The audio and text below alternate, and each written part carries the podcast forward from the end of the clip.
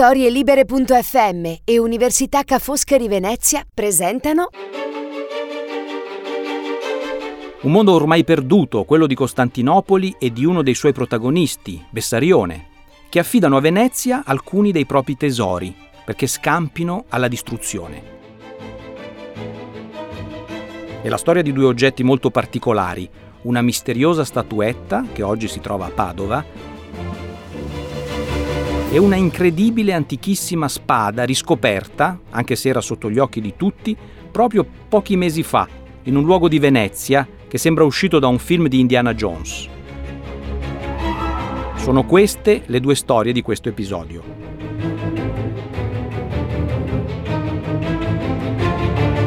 Questo è I doni di Venezia, il podcast in cui 12 tra professoresse e professori di Ca' Foscari, l'Università di Venezia, due per puntata, per sei puntate, ci racconteranno delle storie bellissime su cose che fanno, cose che studiano, cose che insegnano.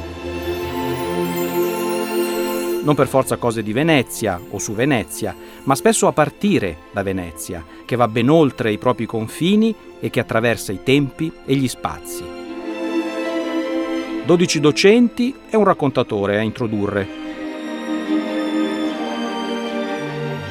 Il mio nome è Gianluca Briguglia. Dopo molti viaggi e molti paesi, sempre per la passione della ricerca, oggi sono professore all'Università Ca' Foscari di Venezia. La seconda storia la racconta Elena Rova, archeologa e storica dell'arte del vicino Oriente e parla di due oggetti lontanissimi nel tempo e originariamente molto distanti anche nello spazio, che per passaggi che sono a loro volta storie sono giunti in Italia. Della prima ci parla invece Alessandra Bucossi, storica della civiltà bizantina, che ci racconta di cadute e di meraviglie, ci narra di città, di persone, di invasioni, di qualche tradimento e del passaggio di civiltà attraverso quello che una volta era un grande mare, il Mediterraneo, solcando il quale, da Venezia, si arrivava a un altro mondo, Costantinopoli.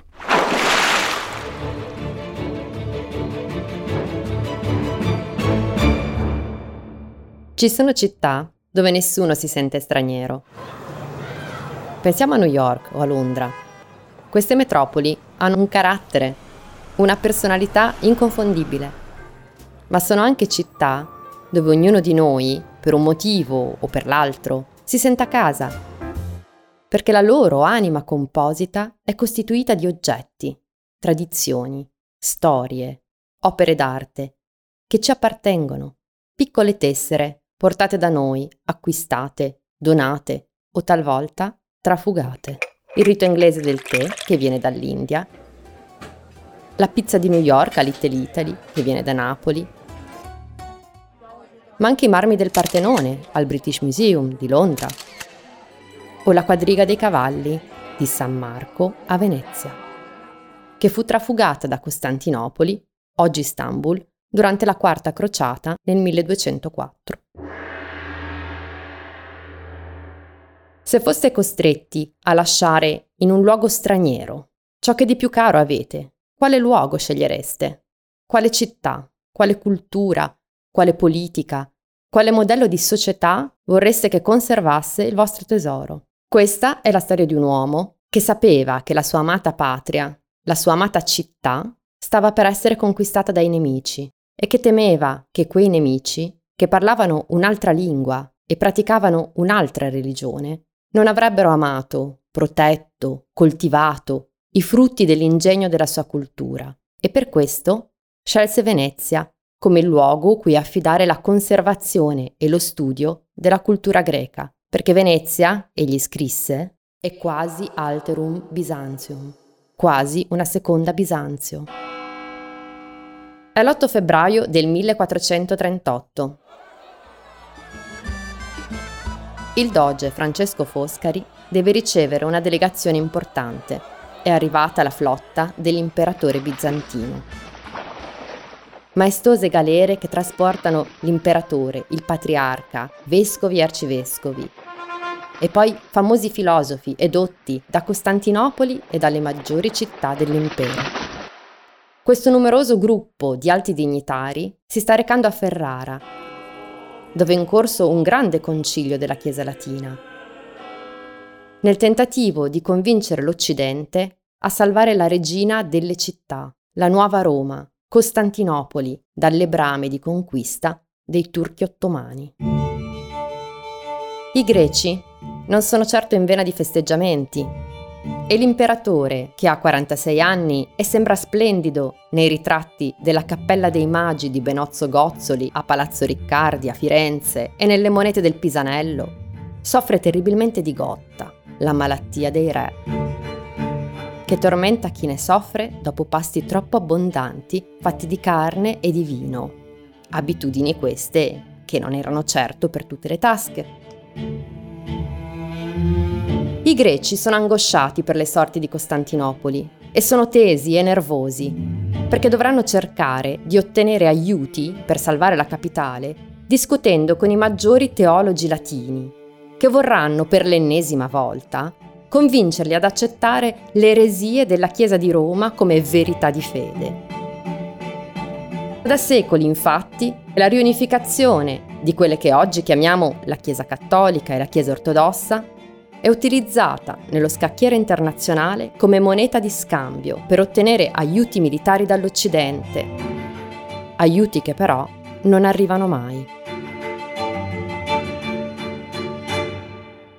E i greci, dopo secoli di opposizione al papato latino, non hanno alcuna intenzione di modificare le parole del credo, di usare il pane azimo per l'Eucarestia al posto del pane lievitato, di credere nel purgatorio o di riconoscere al Papa di Roma il ruolo di capo di tutte le chiese cristiane, di giudice supremo.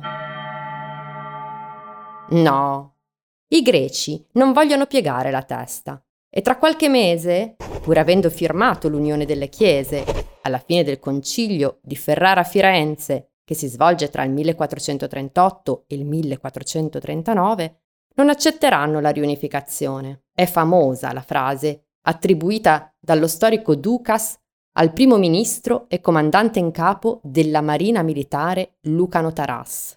Preferirei vedere un turbante turco in mezzo alla città, cioè Costantinopoli, piuttosto che la mitra latina.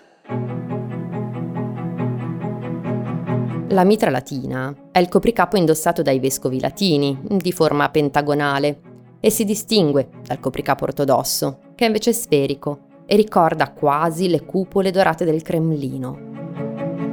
I veneziani sanno bene che i greci sono in grande difficoltà economica, militare, morale e condividono la loro preoccupazione perché Costantinopoli è la porta del Mar Nero, verso la Crimea, verso il Danubio, ma anche verso i grandi fiumi della regione russo-baltica. È la sede privilegiata dai loro mercanti che fanno affari d'oro con l'Estremo Oriente, ma anche parte della loro stessa storia, parte del loro successo. E che sia il turco a possedere quella città che sentono come propria è cosa intollerabile.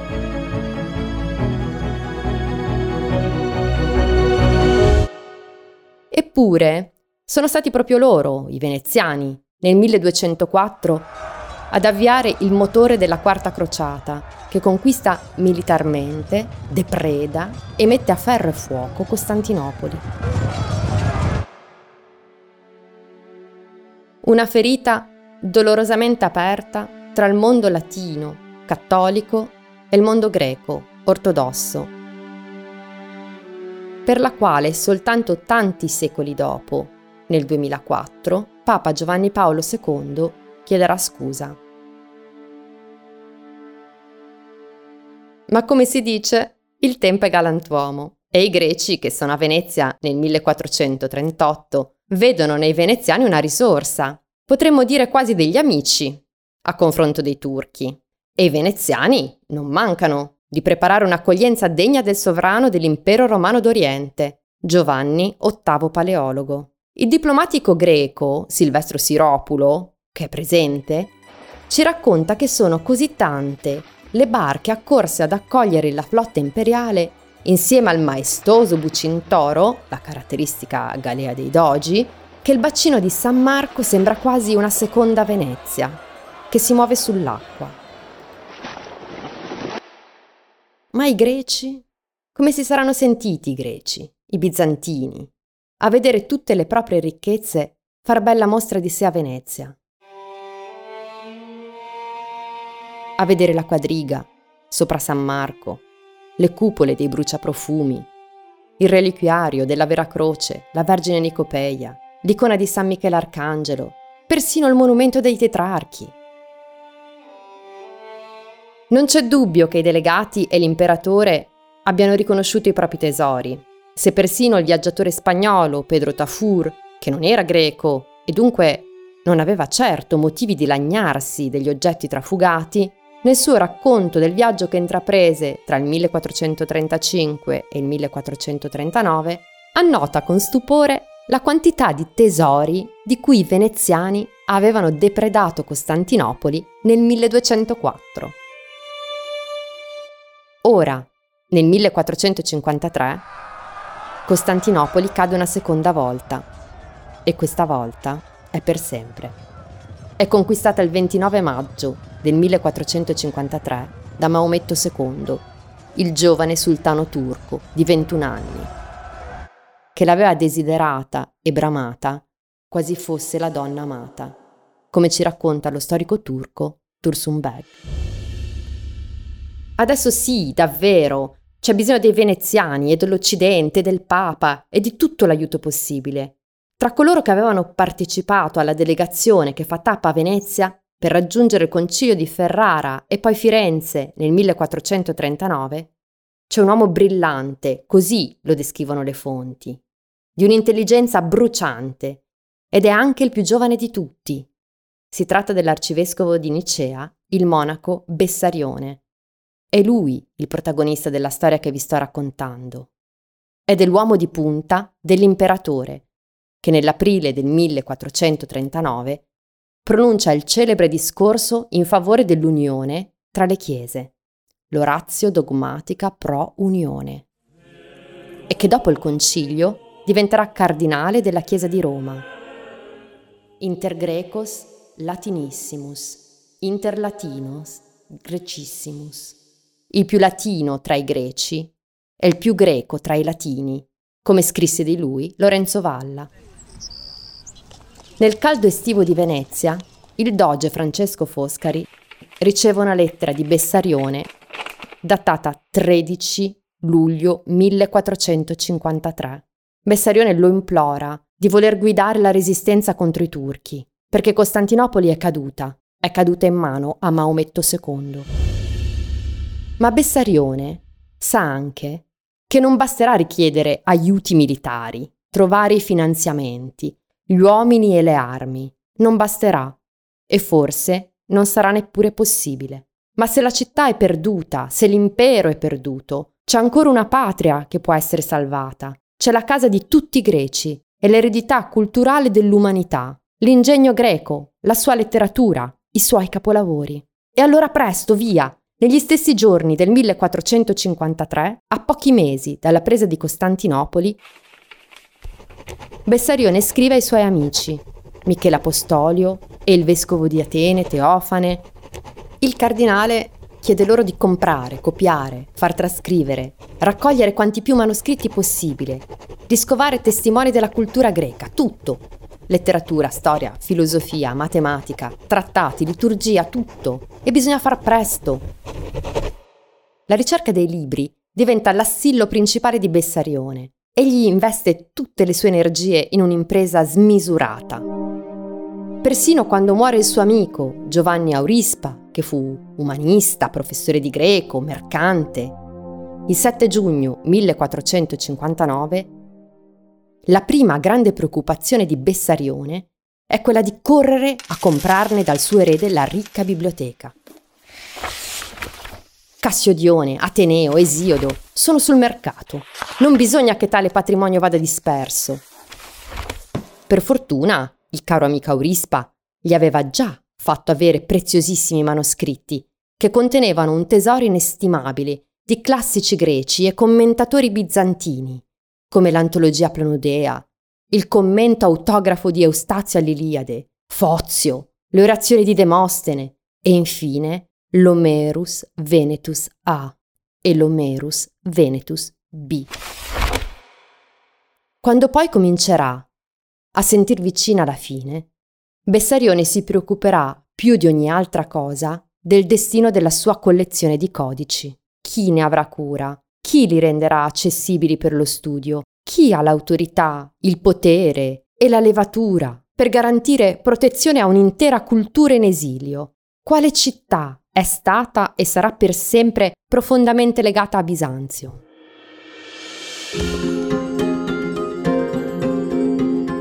Bessarione riconosce in Venezia l'unica città che può prendere il posto di Costantinopoli e dell'impero bizantino. Nella conservazione e nello studio del patrimonio culturale greco. Venezia, del resto, custodisce già una parte di ciò che un uomo bizantino considera il tesoro più prezioso, le sacre reliquie dei santi e le loro immagini, le icone. Perciò essa può anche essere il luogo in cui perpetrare il patrimonio della civiltà, cioè la cultura greca in tutte le sue forme, dal mondo classico alla fine del mondo medievale. Venezia sola può salvare le due anime, le due eredità del Medioevo greco, la fede ortodossa e lo studio della cultura greco-romana.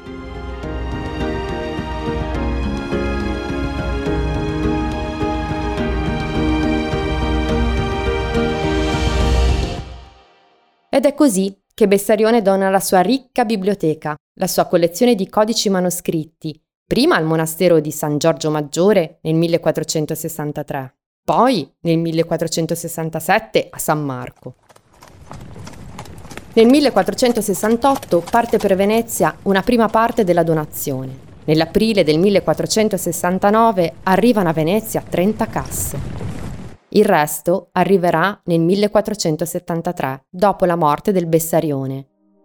Avvenuta a Ravenna, a casa del podestà veneziano Antonio Dandolo, nella notte tra il 17 e il 18 novembre 1472. Le spoglie del cardinale Bessarione riposano a Roma, nella Basilica dei Dodici Apostoli, ma la sua impresa più grande, la sua collezione di codici greci, vive è amata e studiata a Venezia, nella Biblioteca Nazionale Marciana, in piazza San Marco.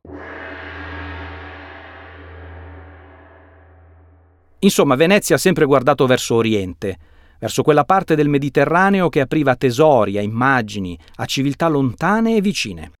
Lo dico così per intenderci, ma non voglio certo rilanciare nostalgie di orientalismi, di luoghi comuni non privi di ambiguità storiche e culturali, anche se giocare con l'immaginario non è un peccato e studiarlo è interessante. Come abbiamo visto anche l'Oriente guardava Venezia, il legame c'era, esisteva, era forte, per quanto sempre sottoposto a interessi, torsioni, instabilità. E di due oggetti di diverse aree orientali che arrivano in Italia in modo fortunoso, sempre attraverso Costantinopoli-Istanbul, ci parla invece Elena Rova, una strana statuetta mesopotamica e la spada di San Lazzaro, di cui forse avete letto sui giornali non molto tempo fa.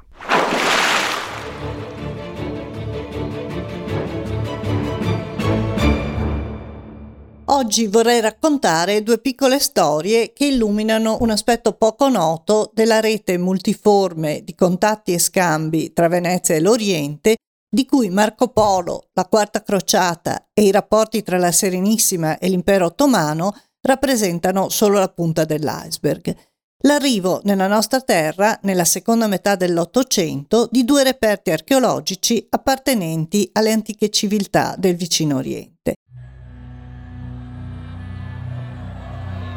Lo sfondo delle due storie è rappresentato dal decadente impero ottomano con le sue molte etnie, turchi, arabi, armeni, curdi, greci, nel quale si aggirano personaggi europei di ogni tipo, diplomatici, mercanti, avventurieri, religiosi, viaggiatori, ma anche tecnici e professionisti che lavorano al servizio del sultano, impegnati nel tentativo di modernizzare lo Stato ottomano.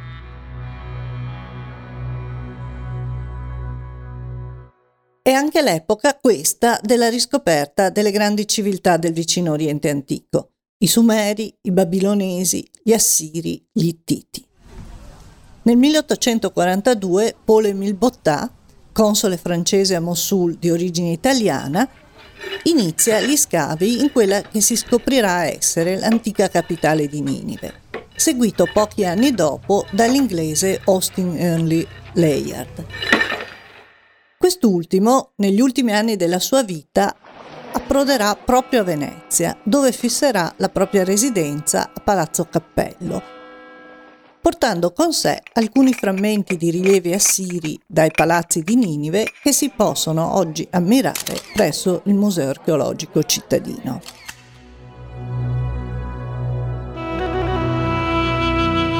Le scoperte eccezionali di questi primi scavatori, oltre a costituire il nucleo delle collezioni di antichità mesopotamiche del Louvre e del British Museum, crearono un enorme scalpore nell'opinione pubblica europea e favorirono in loco la nascita di un fiorente mercato di reperti archeologici. Padova, Museo Civico Archeologico 2005 una giovane stagista, da poco laureata a Ca' Foscari, Claudia Gambino, incaricata di schedare dei vecchi fondi da donazioni ottocentesche relegati nei magazzini del museo, nota, accanto a monete e ceramiche romane, figurine e scarabei egizi, una statuetta di pietra che le ricorda alcuni reperti che aveva studiato nel corso di archeologia del vicino Oriente antico. La sua intuizione è giusta. Si tratta davvero di una rara statuetta della seconda metà del IV millennio a.C. che proviene probabilmente dall'Iraq meridionale e che rappresenta il signore di una delle più antiche città sumeriche. Ne esistono al mondo solo altre tre dissimili. Due si trovano a Parigi, al Museo del Louvre, e una in Svizzera, presso le collezioni dell'Università di Zurigo si può supporre che facessero parte di un unico ritrovamento, avvenuto poco dopo la metà del XIX secolo e successivamente smembrato e venduto a diversi acquirenti, in quanto sono tutte giunte in Europa fra il 1860 e il 1870.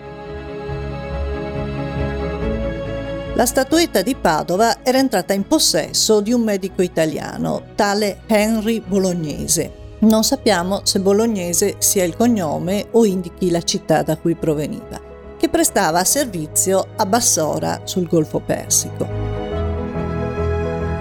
Rientrato a Costantinopoli nel 1860, il dottore ne aveva fatto dono a un altro medico italiano, Sante Zennaro, originario di Pellestrina e laureato nel 1835 all'Università di Padova che risiedeva da tempo nella capitale ottomana. Sante Zennaro è un personaggio noto della fiorente comunità italiana di Costantinopoli, è membro della Société Impériale de Médecins e autore di una pubblicazione medica sull'epidemia di colera del 1865. Apparteneva insomma a quel gruppo di sanitari italiani, non solo medici ma anche infermieri, ostetriche, eccetera, che lavoravano presso l'ospedale italiano o collaboravano direttamente con il governo ottomano nel tentativo di modernizzare la medicina del paese. Il dottor Zennaro tiene con sé il reperto per diversi anni. Rientrato in patria, riallaccia i rapporti con un vecchio compagno di università, Antonio Fabris, che si era laureato a Padova insieme a lui, ma era rimasto ad esercitare la professione in Italia. Il 6 settembre del 1872 gli fa dono della statuetta.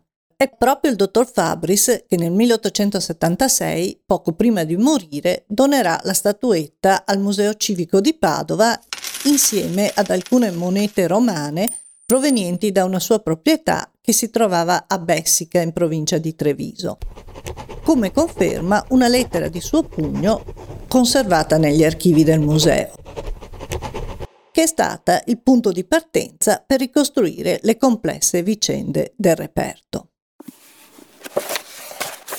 La seconda storia sembra in qualche modo una replica della prima. Anch'essa inizia ai nostri giorni, più precisamente circa 15 anni dopo la prima. Cambiano però i protagonisti, i personaggi e i paesi e gli ambienti in cui questi si muovono. La storia inizia nel 2017 a Venezia, sull'isola di San Lazzaro degli Armeni.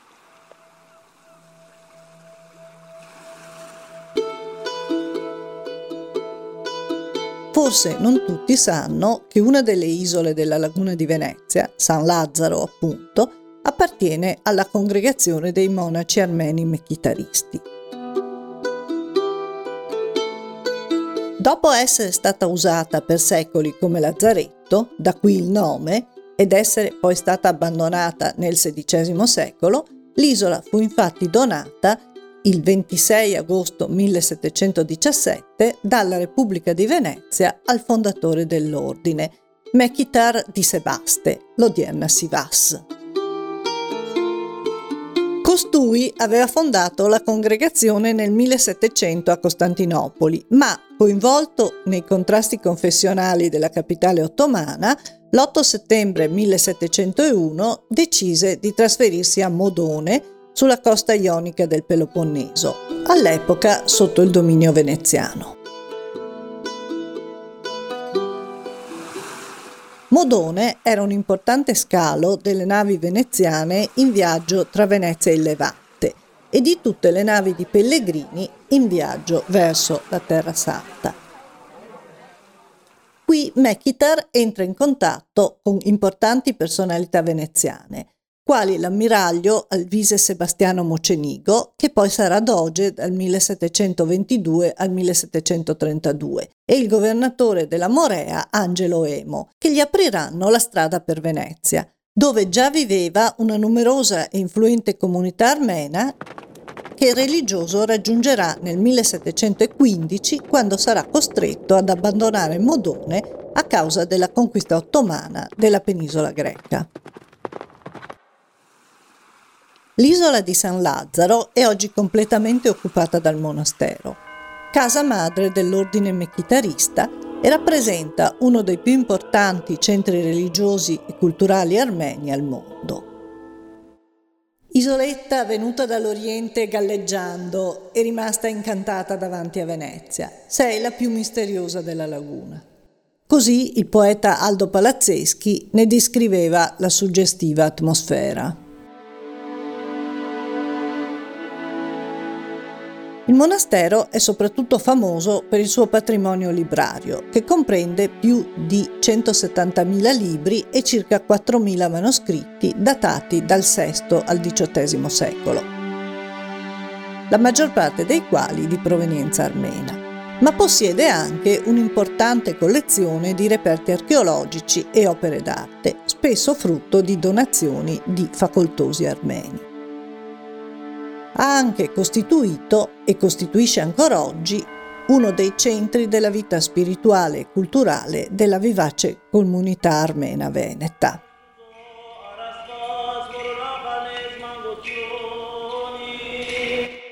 Oltre che eminenti studiosi, i padri armeni sono stati promotori, attraverso il collegio Morat Raffael, oggi a Palazzo Zenobio, dell'educazione a Venezia di generazioni di giovani armeni e hanno promosso la fondazione di collegi simili anche in altre città europee e della madrepatria. Nel 2017, dunque, una giovane dottoranda di Ca' Foscari, Vittoria Dall'Armellina, che, il caso vuole, studia la diffusione di alcuni tipi di armi antiche tra l'Anatolia, l'Egeo e il Caucaso meridionale, durante una visita privata al Museo del Monastero di San Lazzaro nota una spada in lega di rame che le sembra familiare. È molto simile infatti ad un gruppo di nove spade rinvenute negli scavi degli anni Ottanta del XX secolo ad Aslan-Tepe presso la città turca di Malatya.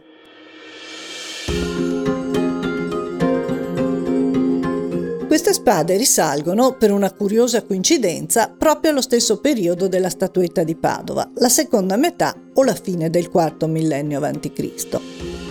sono considerate a tutt'oggi le spade più antiche del mondo. Esse rappresentano i simboli della leadership nascente dei capi delle comunità di queste regioni settentrionali del vicino Oriente, occupate da alte montagne e altopiani, molto diverse dalla vasta pianura alluvionale della Mesopotamia.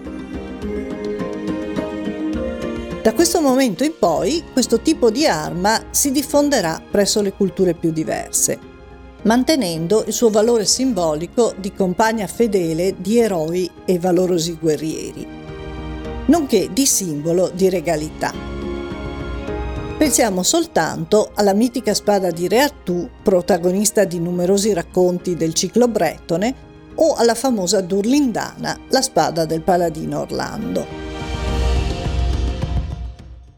La spada, notata da Vittoria, è esposta a San Lazzaro in una vetrina insieme a reperti di epoca molto posteriore. Nessuno dei monaci ha una prima richiesta di informazione, sa dire da dove venga e come sia arrivata sull'isola. Mentre gli archeologi confermano, attraverso lo studio del reperto e l'analisi della composizione del metallo, la sua autenticità e la sua datazione, la spada è composta infatti da una lega di rame arsenico, usata appunto comunemente a quell'epoca prima che si diffondesse l'uso del bronzo, che è una lega di rame stagno.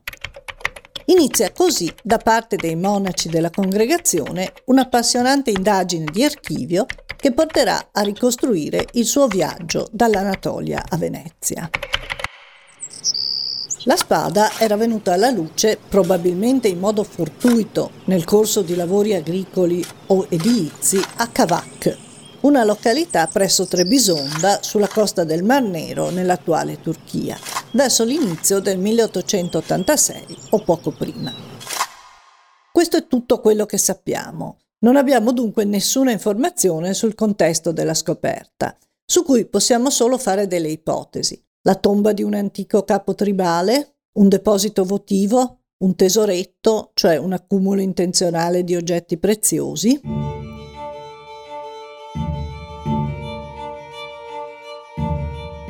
Si trovava allora a Trebisonda, in qualità di ingegnere capo del governo ottomano, Yervant Gorasanjan, un armeno nativo di Costantinopoli che, rimasto orfano a 12 anni di entrambi i genitori, era stato mandato nel 1859 a studiare a Parigi presso uno dei collegi gestiti dalla congregazione mechitarista, sotto la guida di padre Gevont Leonzio Marcariana Lishan, uno dei più illustri monaci della congregazione di Venezia.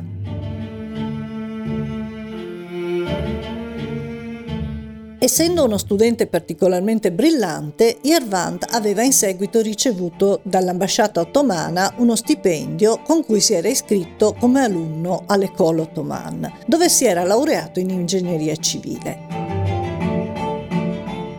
Rientrato in patria, aveva iniziato a lavorare per il governo continuando fino al pensionamento avvenuto nel 1910 per ritirarsi poi a Costantinopoli dove morirà nel 1926. Come molti armeni della sua generazione, era un personaggio cosmopolita e molto colto, profondamente interessato alla storia del suo popolo e del suo paese. Naturale dunque che, come avveniva comunemente a quei tempi, nei luoghi che visitava per lavoro si dedicasse alla raccolta di oggetti antichi e reperti archeologici. A Cavac egli entra in possesso, oltre che della spada, di altri reperti archeologici. 20 pezzi di terracotta, una scatola di marmo. Decide dunque di inviarli a San Lazzaro. Mentre gli altri reperti sono destinati ad arricchire le collezioni del monastero con oggetti antichi provenienti dal territorio abitato dagli armeni, la spada rappresenta un dono personale per il suo vecchio maestro, padre Lishan, al quale era rimasto legato da una profonda gratitudine e devozione. La ricerca negli archivi del monastero ha dimostrato che gli oggetti vennero consegnati a padre Minas Nurikan, un monaco in missione presso il collegio mechitarista di Trebisonda, il quale li spedì a Costantinopoli, dove un altro monaco, di cui non conosciamo il nome, provvide a spedirli via mare a Venezia. Si trattava di una pratica comune. Le navi che salpavano da Costantinopoli per Venezia erano infatti frequenti e i missionari armeni per tutto l'Ottocento e fino agli inizi del Novecento dai vari centri mechitaristi sparsi in diverse località dell'impero ottomano, indirizzavano lettere e pacchi al convento di Costantinopoli perché fossero poi inviati nella città lagunare. La spada partì da Costantinopoli tra la fine del febbraio e l'inizio di marzo del 1886 e giunse a San Lazzaro nell'agosto dello stesso anno, Avrebbe dovuto poi attendere ancora più di cento anni, come la statuetta sumerica sua compagna, prima di tornare alla luce ancora una volta.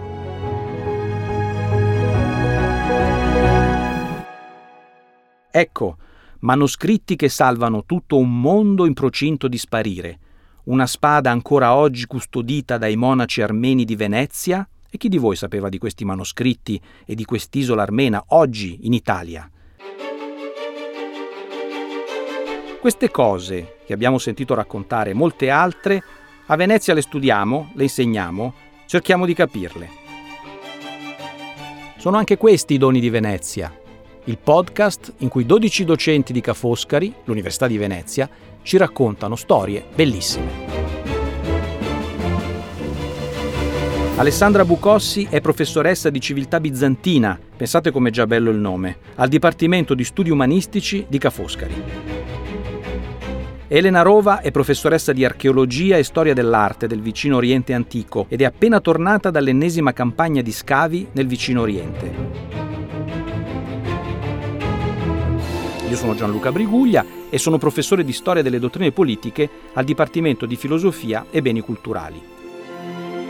Per storielibere.fm in redazione Veronica Buscarini, per Ca' Foscari un ringraziamento anche a Niccolò Groia e Radio Ca' Foscari e a Paola Vescovi.